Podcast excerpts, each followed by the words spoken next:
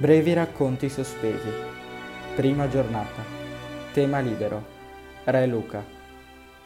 Il ritratto. Era l'anno domini 1632 e in quel di Cremona una nuova moda si era diffusa tra le famiglie da bene.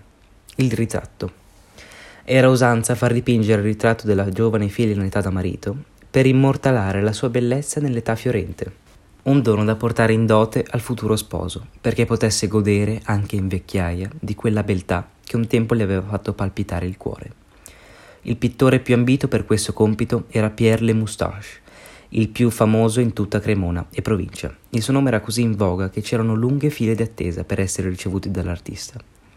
Ora la grande fama era nata dalla sua specialità. Molti, infatti, erano i pittori che frequentavano Cremona e la loro arte era a disposizione di vari soggetti dai ritratti di famiglia a quelli dei santi, dal signore al figlioletto al cagnolino, mentre il mustache dipingeva solo giovani donne belle e ricche e, se lo erano a sufficienza, anche le figlie più bruttine diventavano una vera grazia sotto il tocco del pennello dell'artista.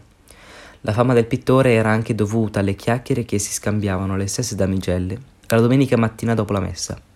C'era chi tra le ragazze cremonesi aveva avuto la fortuna di poter fare anche più un ritratto col moustache, mentre c'era chi, come Fiammetta, ancora ne era senza.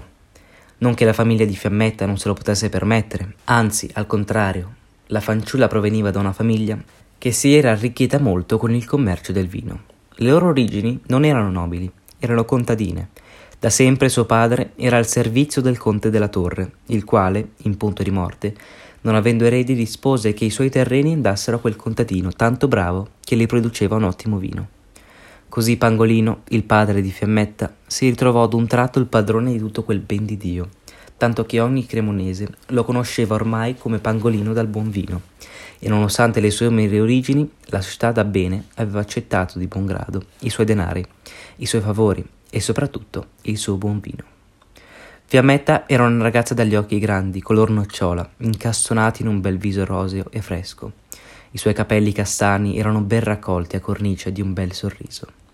Il suo corpo era elegante, avvolto sempre in meravigliosi abiti di seta, che la madre le faceva cucire dai migliori sarti, anche se le sue origini contadine si tradivano nella generosità del suo seno.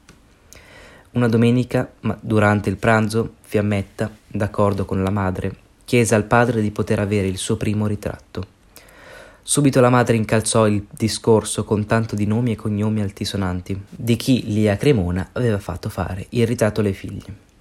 Pangolino, dopo aver sorseggiato il buon vino, disse Perché mai dovrei acconsentire se ancora Fiammetta non ha un pretendente? Che figura ci farei? Per chi sarebbe questo ritratto? Fiammetta allora non si fece attendere e subito rispose Padre, lo farò per voi, così quando mi mariterò e uscirò da questa casa, il mio ritratto potrà farvi compagnia per sempre. A quelle parole il cuore semplice e amabile di Pangolino si commosse e acconsentì. All'indomani di quella chiacchierata, il buon uomo si mise in cammino, tenendo con un braccio la figlia amata e con l'altro la borsa di denari. Mentre camminavano così tutti in pompa magna, la gente che li vedeva passare chiedeva dove stessero andando, e la madre, che seguiva il marito di un passo, rispondeva: A fare il ritratto. Arrivati nello studio del Gran Moustache, Pangolino ebbe subito una brutta sorpresa. La domestica del pittore non voleva farli entrare. Non c'è posto per questo mese. Il maestro è tutto prenotato. È inutile che insistiate. La vostra fanciulla dovrà aspettare, come tutte le altre. C'è una lista d'attesa da rispettare. Incalzò allora Pangolino. Sentiamo un po' quanto denaro ci vorrebbe per far passare mia figlia dal fondo al primo posto della fila. Denaro! Il mio signore non è fatto per queste cose. Io dico che tutti siamo fatti per queste cose. E tirando fuori una borsa piena di monete, iniziò a farla tintinnare. A quel rumore argenteo e cristallino, il pittore non si fece attendere e con gran sorriso accolse i suoi nuovi clienti. Li accomodò su un grande divano rosso e poi, facendo roteare un lungo pennello, prese per mano la fanciulla e la mise sotto il favore della luce della finestra mentre il pittore assorto scorreva i suoi occhi in su e in giù lungo tutta la figura della ragazza, a Pangolino, che invece osservava il gran maestro, balenò un dubbio. Possibile che un pittore di bell'aspetto, ma così tanto giovane, potesse essere già tanto famoso? Si domandava perplesso, ma vista la fama che possedeva non aggiunse altro ai suoi pensieri. Pierre esordì dicendo al padre Dopo un'attenta analisi della fanciulla, quello che vedo è una bellezza straordinaria. La paragonerei ad una, ad una Madonna dallo quadro celestiale. Vedrà che il ritratto l'aspetta, non si pentirà. Piuttosto quella borsa di denaro che ha portato è perfetta per iniziare l'opera. Ma se volete un capolavoro ne servirà un'altra, e quel suo buon di cui ho sentito tanto parlare sarebbe un'offerta ben gradita per alleviare le mie fatiche mentre io svolgerò questo duro lavoro d'artista. Dopo i commiati dovuti e i grandi sorrisi tra Fiammetta ed il suo maestro Pangolino, insieme alla famiglia tornò a casa con il contratto in mano e la borsa vuota, ma con il pensiero di aver fatto il miglior affare possibile. Nelle settimane che seguirono, Fiammetta iniziò a recarsi dall'artista con grande fervore, senza marcare mai alla puntualità del suo incontro. E quando rientrava a casa, il suo volto esprimeva grande contentezza tanto che il padre si compiaceva e tra sé pensava che questo maestro stava dipingendo davvero un gran bel ritratto, vista la felicità della figliola. Così un giorno, preso dalla curiosità, volle andare a vedere a che punto fosse il dipinto. Quando la domestica si trovò alla porta il pangolino lo respinse con ogni scusa possibile.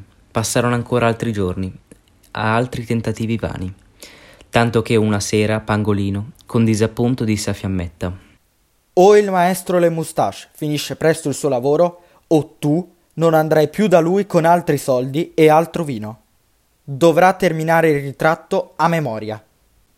Non abbiatene a male, padre mio, la vostra attesa sarà ricompensata. Il maestro in realtà sta dipingendomi in due ritratti contemporaneamente e questa doveva essere una sorpresa.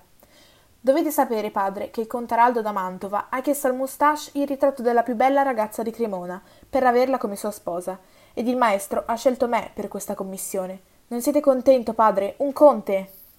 Un conte? Un tal partito per nostra figliola. Domani, quando andrai, porterai al maestro una borsa più pesante e un vino doppio, perché doppia è la sua fatica.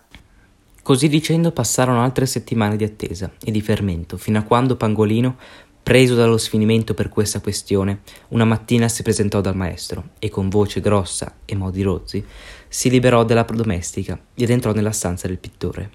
Quello che vide lo lasciò sconcertato, che quasi svenne dopo aver gridato allo scandalo per la scena che gli apparve davanti agli occhi.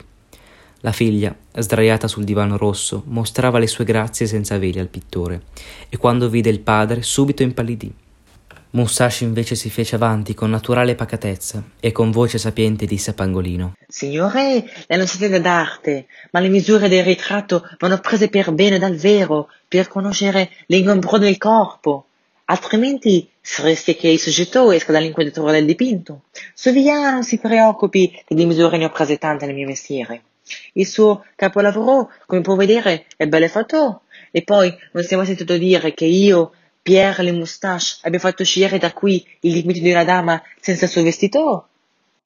In conclusione, i due ritratti andarono a buon fine, uno al padre Pangolino e l'altro al conte Araldo, che lo accolse con sorpresa. Si innamorò subito di quella dama dipinta nel ritratto seduta stante e la volle addirittura sposare. Al banchetto nuziale tutti gli invitati ammiravano con tanto compiacimento quel gran ritratto, ma soprattutto contemplavano i dettagli del bel vestito che il maestro Le Moustache con molta cura aveva dipinto addosso alla fanciulla. Pangolino, sopraffatto da tanti complimenti e del matrimonio fortunato, mise da parte i suoi pensieri e non si chiese più nulla di Fiammetta e del pittore.